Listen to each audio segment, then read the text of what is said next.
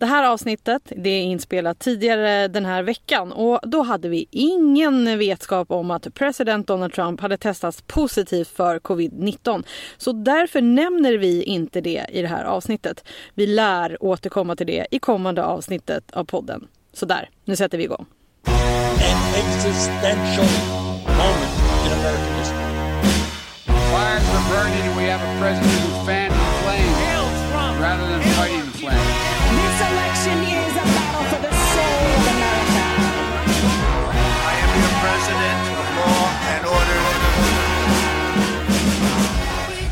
Hej och varmt välkomna till Aftonbladets eh, nya podd Trumpageddon. Jag heter Jenny Ågren och kommer leda oss igenom det här och vid min sida så har jag min partner in crime och Aftonbladets USA-expert Nivette Wood. Hej Nivette! Hej! I det här avsnittet så kommer vi fokusera allt på en av de absolut viktigaste frågorna i valet, nämligen Black Lives Matter. Och det kommer vi snacka om med artisten Jason Timbuktu Diakité och så med journalisten Ami Bramisi. Vi kommer också få en rapport från vår korre i USA, Emily Svensson, som varit vid Black Lives Matter-protesternas frontlinje. Så vi tar och kör igång. Ni vet, tidigare i veckan så hölls den första debatten och det var minst sagt kaosigt. Och det vi minns är att Biden bad Trump att shut up man. Så hur är läget nu egentligen? Vem har ledningen? Joe Biden har eh, fortfarande ledning enligt flera nationella mätningar men också i eh, flera viktiga vågmästardelstater. Och det var ju också Joe Biden som eh, tittarna eh, i flera tv-kanaler utsåg till den första debattens vinnare. En debatt som eh, för övrigt också korades då till den värsta i historien. Men eh, som vi lärde oss vid förra presidentvalet så är det inte säkert att det går att lita på opinionsmätningar vad gäller just det här med ledning och sådär. Och om det är så att de har lika fel i mätningarna som förra valet, då har New York Times nyligen räknat ut att det blir Trump som vinner valet utifrån hur mätningarna ser ut då just nu. Mm. Annars då, det som snackas om i eh, USA just nu, det är att eh, Trump har nominerat ett nytt justitieråd till högsta domstolen efter att förra justitierådet Ruth Bader Ginsburg avlidit. Och hans kandidat heter Amy Coney Barrett. Hon är 48 år, vilket är ungt i sammanhanget, eh, för man sitter ju på eh, livstid. Och eh, hon är just en domare i en appellationsdomstol och beskrivs som mycket konservativ med starka åsikter mot abort. Och det här är intressant därför att valet av HD-domare är mycket viktigt för republikanska väljare. Och HD har ju efter Trumps två utnämningar en fördel konservativa domare. Skulle Trump nu få igenom en tredje domare så är det eh, ganska så faktiskt historiskt för att det har inte många presidenter lyckats med att få igenom just tre domare. Eh, men jag säger, att, eh, jag säger just det här med få igenom därför att han nominerar och sen så måste ju senaten godkänna. Ehm, och skulle det bli så att de godkänner eh, Amy Coney Barrett så skulle högsta domstolen bli mer konservativt dominant än på väldigt länge. Man skulle ju kunna tänka sig att de egentligen skulle välja någon som har liknande åsikter då som den tidigare domaren som inte är kvar längre. Ja, men det är inte riktigt så det fungerar, utan Nej. det är ju som sagt presidenten som nominerar. Mm. Och frågan för demokrater har varit om utnämningen ska ske före eller efter valet. För det var ju nämligen så här att under förra valet så dog också en HD-domare, Antonin Scalia. Och då ville republikanerna att president Obama skulle vänta till efter valet med utnämningen. Han nominerade trots allt en domare och den nomineringen röstades ner av senaten. Eh, och nu så verkar ju detta kravet helt bortglömt för Trump säger ju att den här nomineringsprocessen av Amy Coney Barrett ska gå i rekordfart. Eh, och Republikanerna har ju majoritet i senaten så eh, Trump lär få igenom sin nominering som det ser ut nu den här frågan kommer ju inte direkt förändra hur folk går och röstar, alltså hur, vem de lägger eh, sin röst på. Men eh, det lägger ju absolut ved på brasan i valrörelsen. Det kan få fler att gå och rösta. Och det första ärendet för HD kan ju faktiskt också bli valutgången i presidentvalet, särskilt som det är så väldigt många som poströstar i år. Och då kan det ju bli en juridisk strid som under valet mellan Bush och Gore. Och då får vi se hur det går med sex konservativa domare om nu Trump får igenom Amy Coney Barrett eh, jäms med tre liberala domare. Mm, Mm, vi får se hur det, hur eh, det går helt enkelt. Eh, ni Nivette, tack för att du har uppdaterat oss lite. Nu tar vi och går vidare.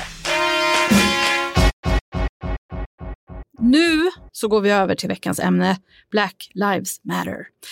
Och Det kan vara den rörelse som definierar det här valet mer än någonting annat. Och nu säger vi hej och välkommen till vår första gäst här i Trumpageddon, Jason Diakité, Timbuktu, artist och författare som också driver podden This Moment tillsammans med Marcus Samuelsson som är krögare och kock i New York. Hej och välkommen! Hej! Hur mår du? Jag mår bra. Det är skitkul att vara här. Ja, vad kul att du är här. Mm. Vad snackar du och Marcus om er podd? Vi startade podden i mars när jag hals över huvud, jag skulle egentligen vara i New York hela våren och arbeta, men på 36 timmar så förändrades det och jag plötsligt befann mig på ett plan tillbaka, det sista planet tillbaka till Stockholm. Och var så här, vad fan hände? Eh, och snackade mycket i telefon med Marcus. Han sa att vi borde, vi borde spela in våra samtal. För vi pratade om livet och pandemin och rädsla och familj. Och så började vi bara spela in så här Zoom-samtal. Så vi, nej men, vi gör en ordentlig podd. Vi typ spelar in det på någon slags ordentlig inspelningsapparat, så att säga. Så börjar vi göra det. Så premissen är väl snarare bara att han sitter i Harlem, jag sitter i Stockholm, vi är kompisar och det är mycket som händer i våra liv och i vår samtid. Så det är någon slags kompisterapisamtal. Det har blivit att vi har pratat mycket om rasism exempelvis eftersom det har händelserna i världen, händelserna i USA, och händelser i Sverige har eh, påmint oss om. Eh, det är ju sällan vi går opåminda om hur rasismen har känts. Men vi har blivit extra påminda nu denna sommar. Jason, dina föräldrar är från USA. Hur mycket känner du dig som en amerikan? Alltså, när jag är i USA känner jag mig oerhört svensk. När jag är i Sverige känner jag mig också ofta svensk, fast samtidigt så finns det någonting som gör att jag i Sverige aldrig känner mig helt och fullt svensk. Eller jag är alltid medveten om att jag inte ses som helt och fullt svensk. Um,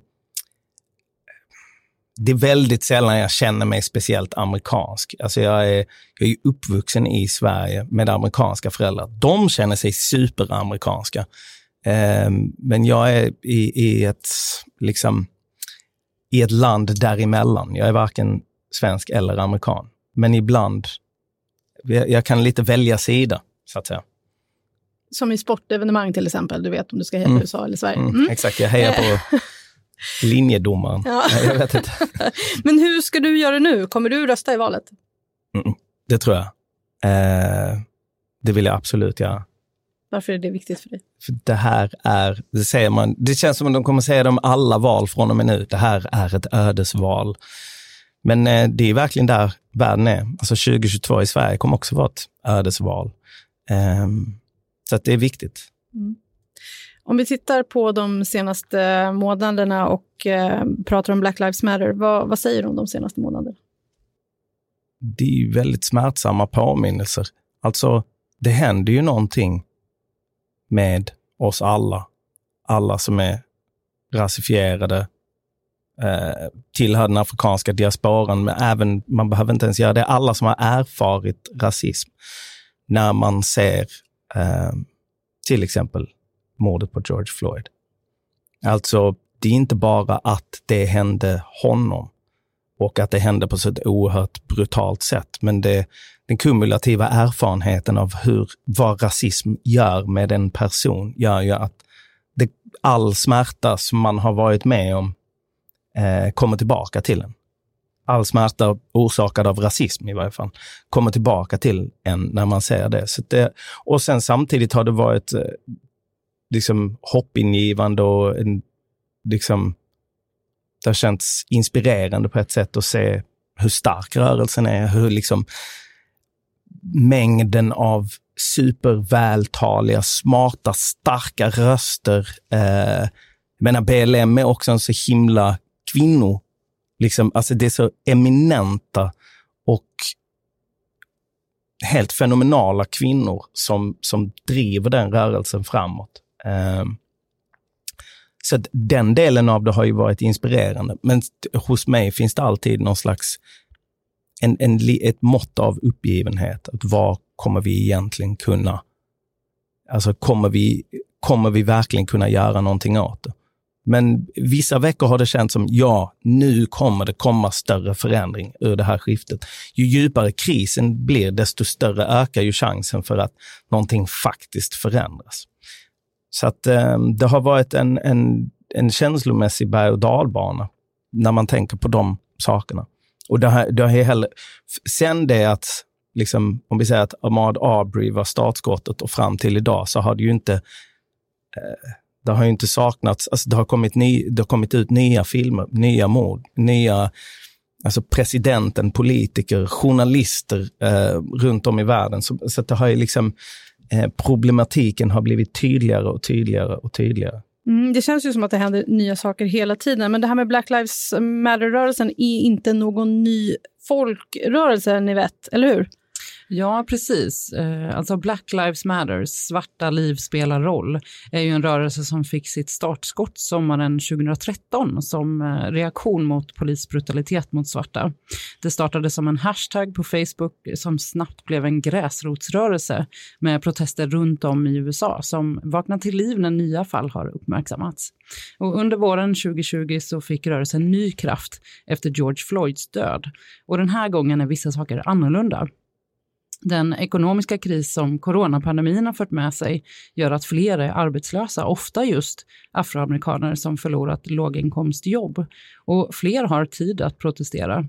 Och rörelsen handlar nu lika mycket om polisbrutalitet eh, som den historiska rasismen mot svarta, där strukturella ojämlikheter finns inbyggda i det amerikanska systemet sedan landets grundande. I år har proteströrelsen också lett till upplopp i flera amerikanska städer. Så vad vill rörelsen? Olika saker beroende på vem du frågar. Att polisen ska få färre resurser, säger vissa. Att afroamerikanskt dominerade samhällen ska få det bättre. Förändring är nyckelordet. Mm. Tack Dumet. Eh, nu ska vi också ta och välkomna vår andra gäst in i studion. Välkommen hit, Ami Bramesi som är journalist som bland annat driver podden Raseriet. Välkommen! Tusen tack! Hur mår du? Jag mår jättebra. Vad härligt att höra. Mm. Vad pratar eh, ni om i raseriet? Ja, när vi startade raseriet för snart fem år sedan så var formen på podden att vi pratade om lite det ena och det andra, om våra liv och mycket populärkultur och sånt i början av podden.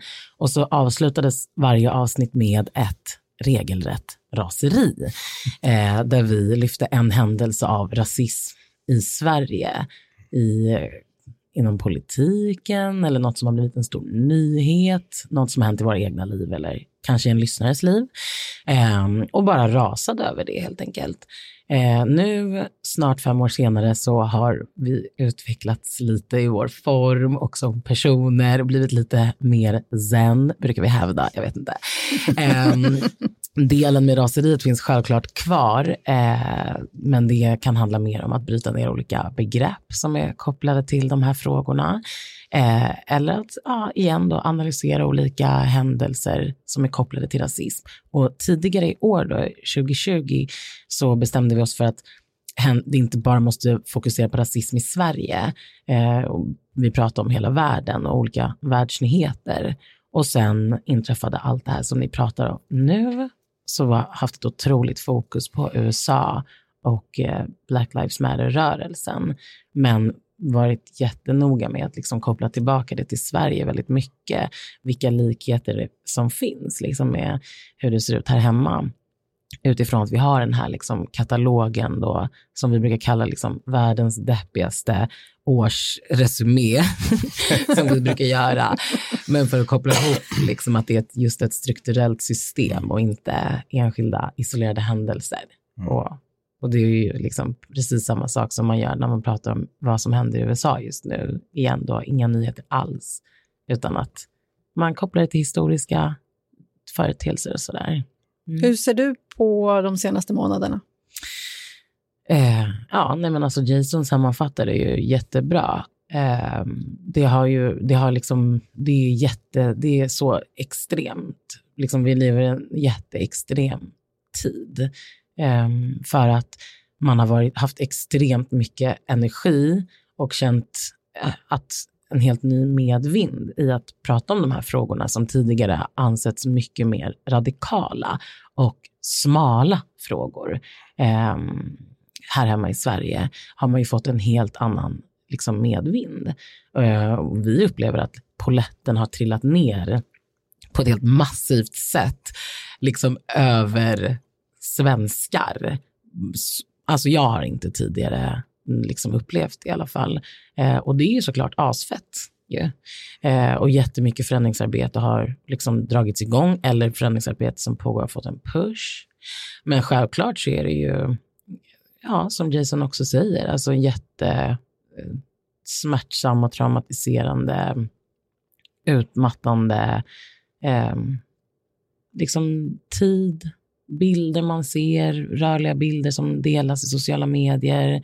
Eh, det är liksom otrolig, ett otroligt mörker ju. Mm. Ser du några skillnader i hur det har varit de här månaderna jämfört med tidigare protester?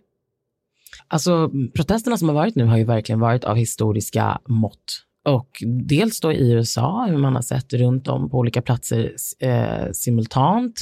Eh, liksom dels hur många människor som har medverkat, eh, som har tagit till gatorna, då trots att vi befinner oss mitt i en pandemi.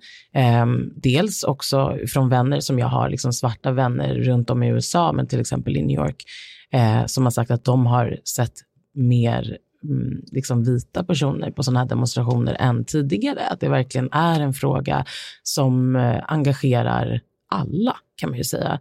Sen finns det ju såklart ett jättemotstånd, men det är liksom, precis som jag upplever här hemma, att liksom folk bara känner att det här är så fel och det här är en spegling av vårt land som jag absolut inte är okej okay med. Så att många fler allierade har. Eh, men sen också liksom globalt. Det har ju varit enorma demonstrationer runt om i Europa, i Tyskland har det varit liksom också historiskt hur många som har tagit till gatorna och här hemma i Sverige också. Så att eh, det, det är ju skillnad i mängd människor på gatorna och sen också på sociala medier såklart, eftersom att vi har det att tillgå nu på ett helt annat sätt så också stor skillnad. Vad skulle ni säga, helt basic, eh, vad är det egentligen som Black Lives Matter-rörelsen kräver? det är väl ganska uppenbart att, att behandlas jämlikt, helt enkelt. Alltså att inte svarta ska förtryckas i den utsträckning och med den brutalitet som de gör. Alltså som, som är bevisat eh, pågående i vilket land man än är i. Mm. Liksom rasism, strukturell rasism är ett globalt samhällsproblem. Det finns inget samhälle som är eh, liksom besparat från, från det. Mm. Alltså att rasmaktsordningen är liksom global. Och att ifrågasätta och, och, och krossa den rasmaktsordningen är väl, tänker jag, det ultimata målet. Men det, är, det finns ju flera delmål i det som sagt.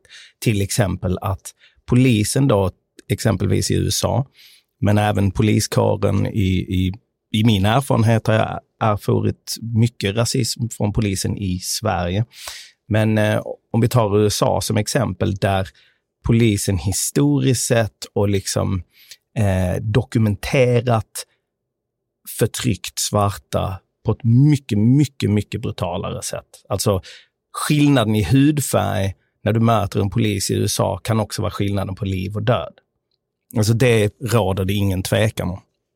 Så att ett delmål i detta och givetvis en grund, eh, ett grundkrav är ju till exempel att polisen måste, eh, alltså poliskåren måste struktureras om eller helt eh, eh, eh defundas som de säger. Nu är det ju också så att som till exempel i New York, där får ju polisen har ju en jättestor del av statsbudgeten. Alltså en oerhört stor del av statsbudgeten. Eh, eller av eh, ja, stadens budget, så att säga. Eh, så det är ett delmål. Men jag tror slutmålet är liksom att vi ska kasta av oss oket av rasmaktsordningen. Och när det kommer till den här frågan om att, som, de, som man säger då, liksom defound the police, som har blivit ett stort slagord under, under Black Lives Matter-rörelsen, som är lite svår att översätta till svenska, men det är liksom en form av nedmontering av polisen. Och det är självklart ingen som säger liksom att polis inte ska finnas, men att våga ifrågasätta idén av vad polis är för någonting. Den diskussionen har vi ju hemma i Sverige också. Det är inte en ny diskussion, men som aktualiseras varje gång som nya exempel på rasprofilering dyker upp här hemma i Sverige. Och då är det ju liksom en fråga om de här resurserna som Jason pratar om eh, går att skapa ett mer liksom rättvist och harmoniskt samhälle om eh, vissa resurser kanske får gå till att man hanterar sociala frågor på ett annat sätt och ett mer förebyggande sätt och det är samma sak här hemma i Sverige. Liksom ska, ska all polis vara beväpnad? Om man eh, kanske ska hantera barn, eh, ska den polisen vara beväpnad? Det ser annorlunda ut bara i Norge. Eh, så, så det är liksom en diskussion som ju är jätteaktuell här hemma i Sverige också. Och det är så, för många här i Sverige så kan det nog vara svårt att eh, förstå svarta amerikaners rädsla för polisen. Kan ni berätta lite om den rädslan som folk bär med sig? Um, jag, jag, tror mm. för det första är det inte bara svarta amerikaner. Jag tror egentligen, alltså svarta svenskar också, har en, det kanske inte alltid är en rädsla, men definitivt en, um, man är på sin vakt. För att man vet att man kan bli, um, att man känner sig som en misstänkt initialt i, i bemötande från, från polisen. Jag har blivit rasprofilerad så många gånger. Alltså så att det är inte, alltså det är snarare ett skämt mellan svarta än alltså man skämtar om det. Liksom. Det är inget, eh, alltså det är så pass vedertaget. Eh, jag kan egentligen inte testamentera till hur det känns att vara en svart amerikan i USA. Men där, där vet vi att det dessutom kan leda till, det kan få dödlig utgång, ett möte med polisen.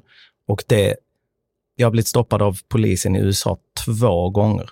En gång var för 20 år sedan. Men sist eh, jag blev stoppad av en polis i USA, då var jag och min flickvän på väg hem från, hon är vit, eh, på väg hem från eh, ja, längre norrut på östkusten tillbaka till New York där vi bodde.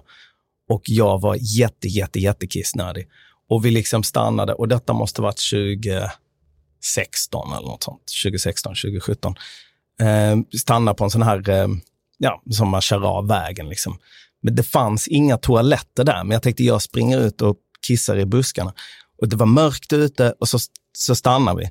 Och så rullar det upp en polisbil. Och då tänker jag ju direkt att så här, okej, okay, ja men händerna på ratten och så, så väva ner rutan och vara väldigt, väldigt så här hövlig. Och så frågar han bara, är det något problem? Jag bara, nej, nej, absolut inget problem. Vi bara stannade bilen för att kolla en grej. Och så, så kollade han lite på oss och så, så åkte han vidare. Jag bara, vi skiter i att kissa, ja, vi bara kör liksom. Eh, nu var det ju verkligen inget märkvärdigt med, med den händelsen, mer än att psykologiskt så var det är den enda gången jag personligen har varit med om att de här eh, instinkterna eh, aktiveras. Men att leva i Harlem eh, eller i South Side of Chicago eller i South Central LA eller var som helst i USA och veta med ens du går utanför din dörr, du, dina barn eh, kan råka ut för någonting. Alltså det är ju ett pågående, det är en pågående psykisk stress som är traumatiserande. Eh, och, och, när den def, dessutom är generationell, alltså denna har dina föräldrar, dina mor och farföräldrar berättat för dig om. Din djup, och sen dessutom med slaveriet som, som en, en grundplåt för hela, för hela det amerikanska samhället. Den psykiska stressen som det innebär att ha en annan hudfärg än vit i ett land som USA. Det tror jag är kärnan i, i detta, mm. i denna rädsla för polisen. Nej, för det var det jag tänkte, det här är ju egentligen gamla frågor. Uppgörelser med slaveriet, andra gamla konflikter, inbördeskriget. Hur tror ni att det kommer sig att det har blommat upp så kraftigt nu? Mm, jag tror att det är liksom några olika faktorer som hänger ihop. Alltså, delvis så är det ju den digitala tid vi lever i, där liksom de allra flesta kan dokumentera saker och ting som händer. Eh, och det har ju liksom också highlightats väldigt mycket under det här att övergreppen mot svarta eh, människor kanske inte nödvändigtvis har blivit grövre, men att de just dokumenteras mer eh, och att man också ifrågasätter liksom hur många händelser utav kanske då våldsamma eh, polisgripanden som ju inte filmas. Det är, vi råkar liksom få nys om Mm. vissa fall. Ehm, men såklart jättemycket som inte filmas. Men, men ändå att vi kan filma och dokumentera och sen sociala medier, att det liksom kan spridas och få en enorm kraft för att eh, liksom den, den enade eh, liksom motståndet mot det här är ju en global rörelse som jag och Jason liksom befinner oss mitt i. Eh, och det är en otroligt stark kraft. Liksom. Men sen också nu har det ju absolut handlat om alltså, vi befinner oss mitt i en pandemi. Jag tror att många människor eh, liksom Särskilt alltså där i början, det här sammanföll ju på något sätt. Det var väl någon gång där runt liksom i mars eh, och sen så rullar vi det under våren. Eh, att folks, alltså livet stannade ju till för många. Och många liksom, konton som jag kanske följer på Instagram som aldrig någonsin har höjt rösten i någon politisk fråga hade inte längre lika mycket liksom, vardagsliv att dokumentera. Det var inte resor, det är inte nya klädköp och luncher som man såg. Och samtidigt så liksom sker, eh, som du säger då, eh, Ahmad Arbery, eh, mordet och sen så fortsätter det, liksom George Floyd och så vidare. Eh, men att människor som kanske inte vanligtvis brukar dela den här typen av innehåll också gjorde det. Stora konton som absolut har en jätteinverkan på människors vardag. Liksom. Så att det, det har ju att göra med att vi befinner oss mitt i den här jättemärkliga tiden. Um, men sen självklart nu att vi står inför ett USA-val är ju liksom det intensifieras ju. Oh my god, alltså jag är så glad att jag liksom inte befinner mig i USA just nu. Och herregud, alltså de, de korrar ni har där borta, och ja, gud, hur kan stämningen vara? sätt, jag Kan önskar att jag var där. Nej, du är galen. Alltså, jag skulle aldrig... Vadå, du vill vara där och Nej, bara jag skulle känna? vilja vara där. Alltså, det, tänk vilken liksom, elektrisk och liksom, dynamisk och kanske explosiv, eller explosiv definitivt tid det är. Liksom. Mm.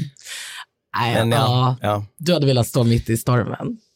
På ett sätt, ja. Men sen är det, det, det kan man säga när man sitter på Södermalm. Liksom. Ja. Att, eh, att här, ja, där hade jag velat vara. Men hade jag varit där så bara, ta mig härifrån, ta mig härifrån. Tillbaka till Säter. Alltså det är ju konstigt att snacka med vänner i New York som bara så här, vi måste flytta härifrån. Mm.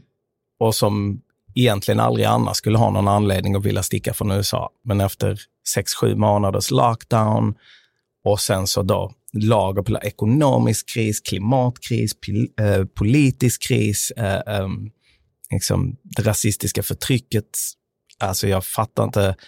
Den, psykis, den sammanlagda psykiska ohälsan i det landet just nu är rätt stor. Alltså. Men, men sen det här med att vi står inför ett USA-val, liksom att de har kunnat poli- politisera frågan så mycket som man har gjort i USA för att kunna skapa reell förändring inom politiken. Och det har man ju verkligen sett, liksom hur de har olika stora aktörerna, både då idrotts, liksom, idrottspersoner, artister, liksom människor inom populärkulturen och så, eh, som alltid är engagerade i de här frågorna, har ju ökat otroligt mycket för att de vet att de når ut till en grupp som kanske normalt sett, kanske en person som kanske inte ens skulle rösta alls för man har tappat hoppet. Men att försöka säga att så här, titta på all den här skiten vi är med om, nu röstar vi och röstar bort det. Liksom. Så att det är ju också mycket därför Mm. som det är så intensivt just nu. Men det är en jätteviktig po- poäng som, som du gör, Ami. Just det att hur rasmaktsordningen speglar sig i allt, i alla led av en persons liv, beroende på var man står där. Och att pandemin verkligen har satt finger på att skolorna är sämre, folk har jobb som de kanske är tvungna att gå till, eh, där de är mycket mer utsatta och kanske saknar skyddsutrustning. Man har, man har liksom his, i sin familj haft dålig tillgång till hälsovård. Så det har ju drabbat, alltså corona och covid har ju drabbat till exempel afroamerikaner i oproportionerligt eh, hög utsträckning. Eh, och det är precis som att till och med klimatkrisen drabbar ju afroamerikaner i större utsträckning än vad det eh, statistiskt sett drabbar vita medel och överklass eh, människor. Vi ska fortsätta prata lite mer om eh, själva valet om en stund, men Jason, du sa ju att du gärna skulle vilja vara på plats. Vi har ju våran korrespondent Emily Svensson. Jag kanske som... ångrar mig. Men... ja, precis. Eh, vi har ju våran korre Emily Svensson som är på plats. Eh, och ett av de mest brutala Black Lives Matter-fallen är Daniel Prude i Rochester. Han dog efter att ha kvävts till döds av en så kallad spithood. En spithood är en påse som dras över huvudet på gripna personer för att förhindra dem från att spottas eller bitas och det har vid flera tillfällen orsakat flera dödsfall. Men i fallet Daniel Prude så hemlighöll polisen vad som hade hänt tills familjen begärde ut filmerna från polisens kameror. Med anledning av det så har det varit stora protester i Rochester den senaste tiden och vår korre i USA, Emily Svensson, har varit där och träffat demonstranterna.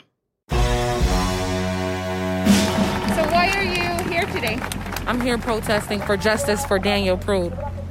How did you feel when you saw that video? Uh, I felt a lot of things. I felt anger. I felt sad. I felt heartbroken. I felt um, it hit home because it's here in our own hometown and it's just absurd. And uh, what did you think about Trump's tweet today about I hate violence? him. I hate him. He's ignorant. He has nothing to say to the people. Um, definitely black people. I hate him. He's the, on the negative side. He's on the wrong side, and um, he is the problem. He's part of the fucking problem. Yes. Vi står i centrala Rochester i delstaten New York. 25-åriga Michaela har sina immiga skyddsglasögon i pannan. Det är andra gången hon är ute och protesterar efter att videon på det brutala polisingripandet mot Daniel Prude offentliggjorts. Under helgen har hon och övriga demonstranter blivit angripna med tårgas och pepparspray. Det var kaos, säger hon, som en krigszon. På bara ett par dagar har demonstranterna i Rochester, en stad i nordöstra USA med 200 000 invånare, organiserat sig för Daniel Prude.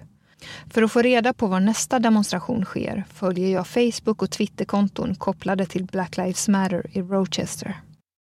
Ett konto live-twittrar hela tiden vad som pågår på polisradion. Plötsligt kommer en kortfattad uppdatering. MLK Park klockan sju. Två timmar senare svämmar parken över av hundratals människor och snart slingrar sig ett tåg genom downtown. De går på bilvägarna och stoppar trafiken följt av ilskna tutor. I en korsning sjunger de så det ekar. En äldre dam tittar fram bakom gardinen för att se vad som pågår. Polishuset är slutdestinationen. Här talar Joe Prude, offrets bror, i en megafon. Han är riktigt förbannad. Alla tal teckentolkas och livestreamas på Youtube. Här finns ideella sjukvårdare på plats och det delas ut mat och vatten. Jag stoppar en kille som bär på en lacrosseklubba förstärkt med ståltråd i nätet. Den är till för att snabbt fånga upp polisens tårgasburkar och kasta tillbaka dem, säger han. Demonstranterna jag talar med kräver polisreformer. De ropar defund the police, avfinansiera polisen. Slagorden har olika innebörd beroende på vem man pratar med. Vissa vill minska polisens roll. De vill flytta miljarder från polisbudgeten till annan samhällsservice, program för unga, mental ohälsa, drogkliniker och hjälp till hemlösa. Fokus har hamnat på att straffa människor, menar de, istället för att ta hand om dem. Och det drabbar svarta i större utsträckning. En del vill avskaffa polissystemet helt och hållet. Och för Trump har det blivit ett slagträ i hans återvalskampanj. Han målar upp en skräckvision om total laglöshet om demonstranterna som han menar är vänsterradikala, få som de vill. Amerikaners stöd för Black Lives Matter-rörelsen har minskat något de senaste månaderna. Efter uppmärksammade våldsamheter, plundring och bränder. En majoritet av demonstrationerna är fredliga. Men det är ofta bilder på skadegörelsen som uppmärksammas. Demonstranterna hävdar å sin sida att det är polisen som trappar upp våldet med tårgas och gummikulor. Kritiker till BLM-rörelsen säger också att deras taktiker är ineffektiva. Andra tycker att man inte kan bestämma hur en förtryckt person ska protestera och att BLM oavsett har visat hur akut krisen är med polisövervåldet mot svarta. Ett upplopp är språket för dem som ingen lyssnar på, som Martin Luther King sa. Vid halv elva-tiden kastar någon en flaska mot polishuset i Rochester. Polisen tappar tålamodet och nu blir stämningen mer spänd. Demonstranterna bildar en mur av hemmagjorda sköldar, av pulkor, paraplyer och plywoodskivor. I högtalare ropar polisen att det är en olaglig sammankomst utanför polishuset och att demonstranterna måste skingra sig omedelbart, annars kan de arresteras. Men de flesta står kvar. Ropen blir högre. Säg hans namn, Daniel Prude, ropar de. Just den här kvällen stoppar det där. Det blir inte våldsamt. Ingen tårgas, ingen gripen. Och demonstranterna kommer fortsätta gå ut på gatorna, säger de, varje kväll. Tills rättvisa skipas för Daniel Prude. Och vi ska tillägga att eh, mörkläggningen av Daniel Pruds död nu lett till att den lokala polischefen och polisens ledningsgrupp tvingats avgå. Vad säger du, Ami? Har eh, protesterna fått något resultat?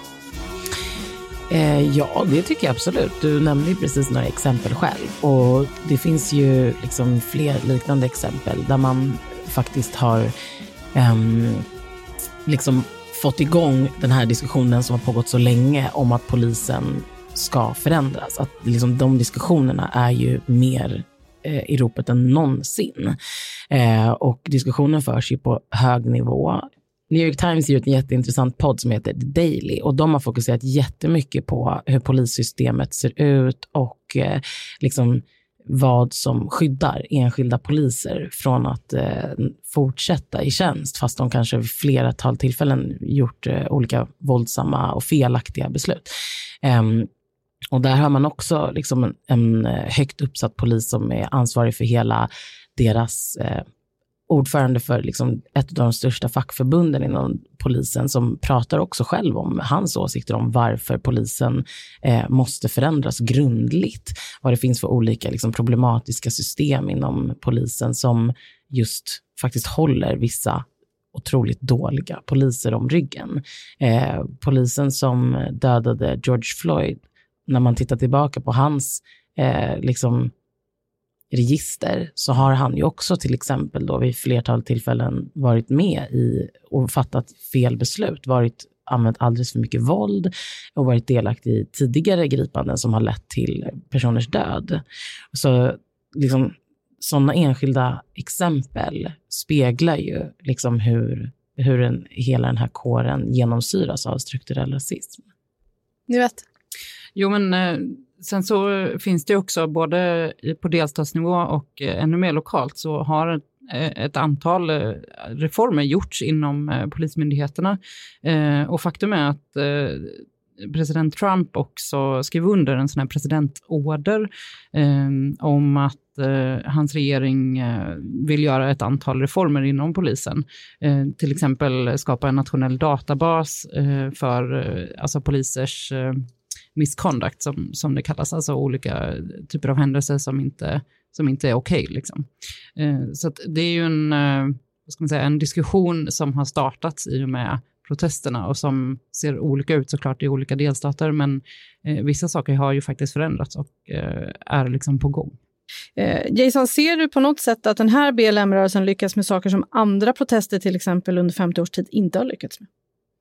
Jag tror bara konversationen har gått längre, det har pågått längre och BLM står ju på axlarna av medborgarrättsrörelsen, precis som att medborgarrättsrörelsen stod på axlarna av eh, 20-talets liksom, intellektuella svarta kraft. Eh, så jag tror det, det här är bara den historiska evolutionen. Eh, att nu kan BLM ta ta denna liksom, diskussionen ett steg längre än vad tidigare generationer kunde göra. Det är också, ju längre tiden går, desto längre har problemet pågått. Och desto argare och tröttare är människor. Och samtidigt som, eh, vad ska man säga, alltså rikedomarna har fördelats snävare och snävare. Så det amerikanska samhället har ju också koncentrerat mer och mer förmögenhet till färre och färre människor. Och, och liksom områden som kanske för 30, 40, 50 år sedan i, i södra Chicago eh, hade fungerande skolor, hade liksom eh, affärer som var öppna på gatorna. Nu är det liksom igenbommat. Det är liksom riskkapitalister som kommer in och köper upp hela kvarter och skolorna är, är knappt fungerande. Så det är ju också en, en konsekvens av det, att, att rörelsen växer sig starkare för att eh, man är i en mer utsatt position på ett sätt kanske än vad man var för 30 år sedan. Men sen handlar det ju också om att eh, det finns så många, om man då är kvar i USA, att det finns så många liksom, nyckelpersoner i det här, alltså sprida vidare till liksom till massorna och mm. kanske till många mm. unga människor. Att det mm. finns några nyckelpersoner där som är några av världens mäktigaste människor. Alltså, det är liksom LeBron James inom basket eller Beyoncé, liksom musiken, Rihanna och så vidare. Alltså mm. Colin Kaepernick, mm. eh, olika liksom, människor inom idrotten eller inom musiken som man under våran livstid har följt hur de liksom radikaliseras och vågar vara mer uttalade i deras pro-blackness och i deras mm. antirasism. Och det är ju människor som såklart alltid har varit liksom eh, det är svart kultur, bara rakt av. Det är ju svart kultur och har alltid varit, även om många liksom upptäckte att Beyoncé var svart i och med Formation, så har hon ju alltid varit liksom väldigt tydlig i sin svarta eh, kultur. Men, och LeBron James också, har ju också fått höra för länge sedan, liksom just shut up and dribble, för att han har försökt att föra de här frågorna tidigare. Men det är ju självklart liksom att money talks, även här, det är ju USA vi befinner oss i, det handlar om att det finns några extremt rika, extremt mäktiga, svarta människor som liksom befinner sig i absoluta toppen i USA. Och de gör radikala moves. De liksom hotar att strejka, hotar att mm. nej, jag tänker inte dribble. Alla vill se liksom LeBron spela. Eller om det är liksom även inom hockey, som ju egentligen ganska vit eh, sport, har man också hotat att strejka.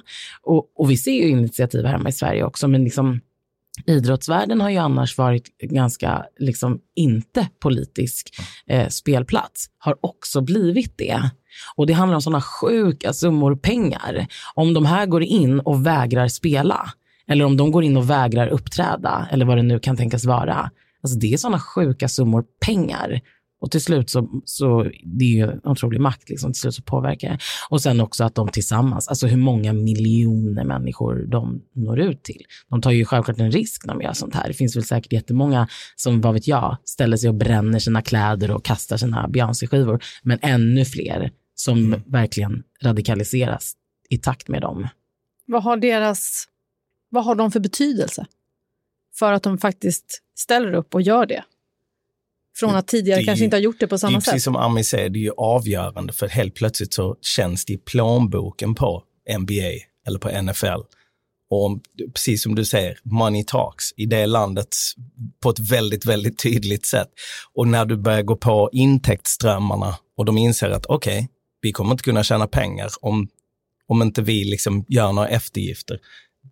Då kanske det blir en annan stämning runt liksom, mm runt den här diskussionen. Men om man tittar på, alltså Colin Kaepernick har ju verkligen offrat mycket. När han började ta ett knä under eh, nationalsången så blev han ju avstängd och sen så blev han inte insläppt igen. Så där han kunde inte göra sitt jobb. Han kunde med andra ord inte ja, göra sitt jobb, tjäna mm. sin lön på grund av det ställningstagandet. Mm. Nu har ju NFL kommit runt hela vägen. Han liksom har ju fortfarande inte fått ett jobb, men nu har NFL börjat liksom faktiskt erkänna att ja, vi måste också ta tag i de här frågorna. Mm. Vi måste också lyssna, så att mm. säga. Men det har ju tagit tid. Men vad tror ni då? Kan Joe Biden göra skillnad för svarta amerikaner? Alltså, jag tror att eh, alla som inte är Donald Trump kommer att göra skillnad för svarta amerikaner. Ja. Alltså dels för att eh, liksom, sen är ett vallöfte en sak och vad som sen händer i verkligheten, det är i framtiden. Men eh, dels för att den här gruppen ju liksom uppenbarligen just nu kräver så mycket förändring och den som säger att jag är på er sida, jag kommer göra, vilja göra förändring med er, det är ju självklart att den personen kommer få massa röster utav det. Och sen är det ju också så att USA just nu har en president som är rasist, som vid flertal tillfällen har gjort rasistiska uttalanden. Och under Black Lives Matter, liksom våren och sommaren också gjort extremt rasistiska uttalanden om människorna som demonstrerar och om hur demonstrationerna går till och så vidare. Så att jag menar, alla som inte är eh, en Donald Trump eller en Donald Trump-kopia, liksom, det måste bli bättre än det som är nu. Allt annat än Trump är nog bättre. Han är ju långt ifrån den första rasisten som är president. Eller uttalade rasisten som är president i USA. Och, Men och, förhoppningsvis den sista. och vad har det för betydelse nu att Joe Biden har valt eh, Kamala Harris som sin vicepresidentkandidat? Jag tror det är en energiinjektion för hans kampanj. För let's face it, en 77-årig man i superdyr kostym som kanske inte är världens mest karismatiska talare och inte ens säger så tokiga grejer som blir snackisar som liksom nästan varje gång Trump pratar så är ju folk, oavsett vilken sida det politiska spektrat man står på, snackar ju om honom för han säger så himla liksom outrageous grejer så ofta. Eh, Biden har ju inte ens den liksom, riktigt dragningskraften, så jag tror att han tar in en kvinna som i förhållande, alltså dels att hon är kvinna, det är, en, det är ju en viktig och tydlig signal. Eh, och att hon förhållandevis, hon är väl i 50-årsåldern, så hon är ju ung i jämförelse med eh, en 70, vad är han, 74-årig Trump och en 77-årig Biden. Eh, och sen att hon har en jamaicansk pappa och en indisk mamma. Det gör att hon eh, representerar ju någonting som är väldigt ovanligt i detta eh, presidentvalet. En rasifierad kvinna som är superintelligent och, eh, och är ung då, om man kan säga det. om- Jag som är 45 tycker det är trevligt att man pratar om folk i 50-årsåldern som är eh, som unga, Ja. men liksom, jag är ju faktiskt förvånad över att Demokraterna inte kunde få fram en kandidat som var liksom lite, alltså 77, det var när det stod mellan Biden och Bernie Sanders, man bara 77, 78, Ja. bara, vad är detta? Liksom. Ja, Men- alltså, då får man ju ändå ge dem, de har ju en otrolig energi för att vara 78. Exakt, Alltså, ja, ja, ja. Att de bara- 78, bara- kommer inte, Nej, nej, nej, jobba. Nej, och, alltså, Hej då. Mm. Eh, vi, kommer, vi kommer prata i, poddar, poddavsnitt längre fram om hur Demokraterna inte har lyckats eh, skaka fram någon lite yngre Men- förmåga. Men låt oss också inte glömma att BLM-rörelsen föddes ju medan Obama var president. Så att problemen kommer inte bara försvinna för det blir en demokratisk president. De har ju blivit förstärkta och blivit ännu tydligare eftersom Trump är så tydligt rasistisk så himla, himla ofta. Ehm, men det kommer ju inte, det kommer inte bli bättre bara så här. För att även om Joe Biden skulle, jag tror många pratar om att så här, ja, men det är asbra, Joe Biden får jobbet, om två år så, så kommer han vara för gammal och då har Sverige, eller då har USA sin första kvinnliga president. Alltså det, det typ måste gå den bakvägen för att en kvinna ska bli president av det landet. Eller så har hon, om hon får vara hans vicepresident så är hon en gedigen kandidat till nästa presidentval. Mm. Eh, vad tror du, Ami, kan Black Lives Matter-rörelsen krossa Donald Trump? Ja, men det som är ett faktum är ju att, som vi pratat tidigare om, vissa nyckelpersoner och organisationer som liksom når ut till en otrolig mängd eh, unga personer och liksom i det här fallet då afroamerikaner eh, och personer som kanske inte skulle röstat annars, men nu var det just typ Rihanna som sa till mig att gå och göra det och därför gör jag det. Alltså den här rörelsen är ju en global rörelse som liksom har stöd från svarta människor över hela världen som är med och liksom delar, eh, delar upprop och delar bilder och bara belyser frågan överallt. Så att, eh, jag hoppas ju på att afroamerikaner känner att de, liksom, till skillnad från att vara det som ens uppväxt kanske har lärt en, att man inte har någon möjlighet att påverka landet och möjlighet att påverka sin egen vardag, för det är ju så det är för många, för många afroamerikaner, så känns det som att den här rörelsen har ju sagt någonting helt annat. Att vi kan, vi kan verkligen förändra. Alltså vi kan vara hela förändringskraften. Mm. Och just med det här stödet från hela världen, att man liksom backar upp det. Eh, så förhoppningsvis då ner till en enskild person, eh, kanske då en ung afroamerikan som eh, liksom inte skulle röstat alls, till att man går och rösta. Alltså där har du ju absolut liksom att det är en jättestor förändring som sker redan då. Och förmodat att det kommer vara väldigt många som är influerade av just den här, liksom får ett politiskt uppvaknande av just det här och är engagerade i basically de här frågorna. Och det kommer få en att rösta. Så det tror jag.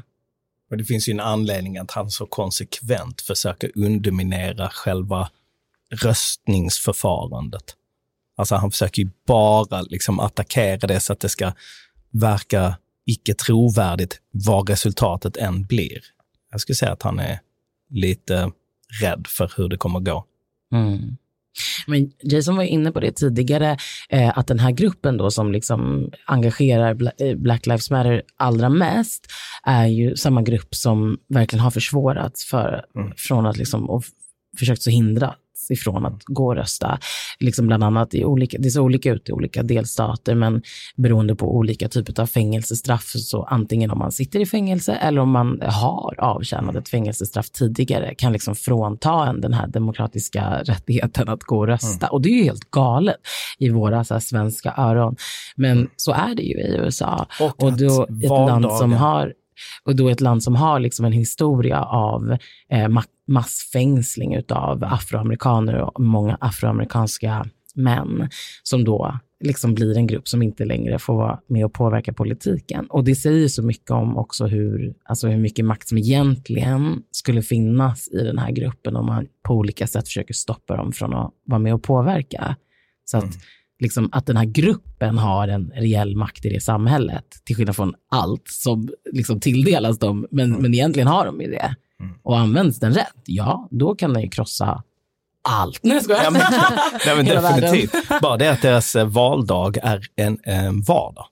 Alltså det är inte en helg. Och i USA, du får inte ledigt och ju, ju, liksom, ju lägre på ett jobbstatus, desto svårare att få ledigt. Så att många kan inte ens ta ledigt för att rösta och stå i kö i 9-10 timmar för att komma in i en röstningslokal. Eller resa långt för att ta sig till en röstningslokal. Så man har ju varit finurlig och konsekvent och eh, ihärdig i att göra det svårt. Men det är precis som Ami säger, om det var så att det verkligen var jämlikt, det vill säga att svarta hade lika lätt för att rösta som, eh, som andra grupper, så hade ju liksom afroamerikaners röst varit, den är väldigt kraftfull, men den hade varit ännu mer politiskt kraftfull om inte det fanns så många hinder i vägen.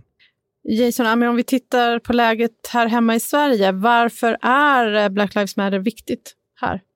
För att eh, Sverige har ju också en lång historia av rasism mot, eh, eller rasism generellt, men om vi då pratar om den här gruppen mot eh, afrosvenskar, så har ju Sverige också en lång historia av rasism mot de här eh, medborgarna. Eller i svensk kultur så finns det ju ofta en så stort motstånd mot att eh, överhuvudtaget erkänna det. Och vi har ju också liksom börjat mycket längre bak, enligt mig, i loppet för att vi har eh, liksom en del brister i vårt språk kring att prata om um, Alltså i USA så pratar man ju om race på ett helt annat sätt och för även liksom data och statistik utifrån hur brott eh, eller våld eller vad det nu kan vara mycket tydligare drabbar olika grupper då kopplat till ordet ras. Och det ordet är ju liksom inte ett populärt ord att använda i Sverige eh, eftersom att det är ett påhittad social konstruktion. Vi är inte egentligen olika raser, men Samtidigt så vi som jobbar med att försöka påvisa hur rasdiskriminering ändå ser ut här hemma i Sverige och att det är liksom ett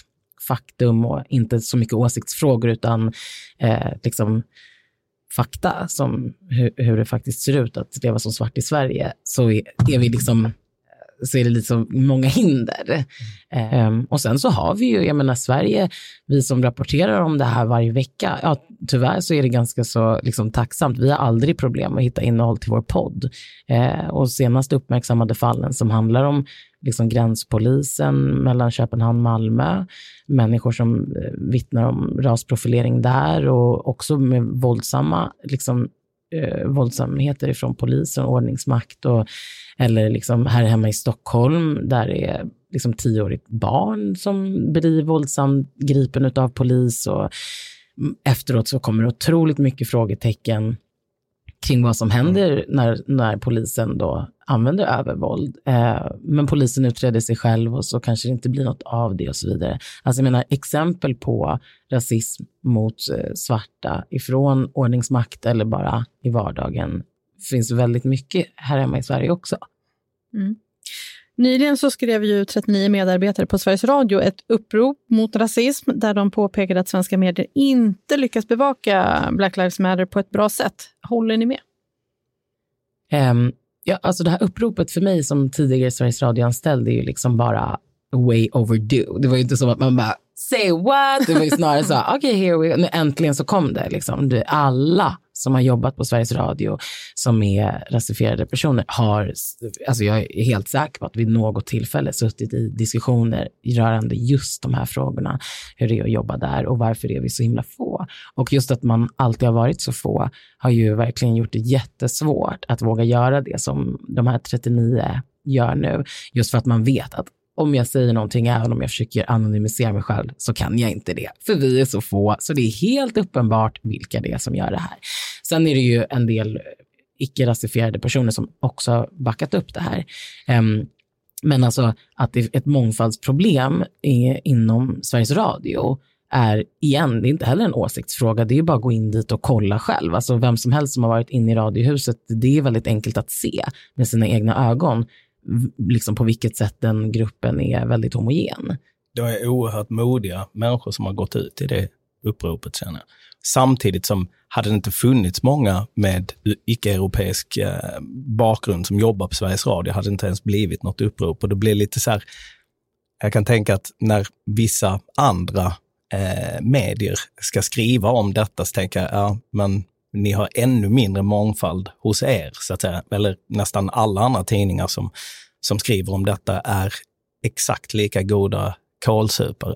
Men jag tror det är bra att detta händer för att jag tror att Sveriges Radio också kommer vara tvungna att kavla upp ärmarna ännu mer och liksom verkligen se till att skapa lite förbättring. Man kan inte bara ha rasifierade människor i skyltfönstret, utan man måste släppa upp dem högre i huset, så att säga. Eh, det är dags för lite producenter, mellanchefer, chefer eh, med, en, med en annan bakgrund, med ett annat perspektiv. Det ingår ju i deras uppdrag åt svenska folket, så att säga, att skildra samhället. Men med det sagt så är det ganska intressant, för jag tänker att i DN-skrapan eller i Aftonbladets hus, eller hos Expressen, eller någon av dem, alltså detta är ett genomgående problem i eh, svensk media. Och det är ändå svensk media som formar folkopinionen. Och det är väldigt ofta som berättelserna om rasism berättas av folk som inte har perspektivet. Jag, jag, kan liksom inte ens kommentera det, utan jag bara så här, låter det vara så här, för nu klara. Ja! ja. Eh, eh, så att jag vill bara säga tack. Ja, det här var alltså allt för idag. Tack Ami Bramesi, Jason Diakité och min partner in crime, Nivette Wood. Tack för att ni var med här i Trumpageddon. Jag heter Jenny Ågren och du hittar den här podden i din poddspelare och du får mer än gärna följa oss så du inte missar några avsnitt. Vi är snart tillbaka med ett nytt avsnitt, det kan jag lova er, så håll utkik. Och du får också gärna höra av dig till oss. Du kan mejla till trumpageddon aftonbladet.se. Vi har såklart även ett ett Instakonto som heter trumpageddon podd. Vi hörs snart igen. Ta hand om dig så länge. Hej då!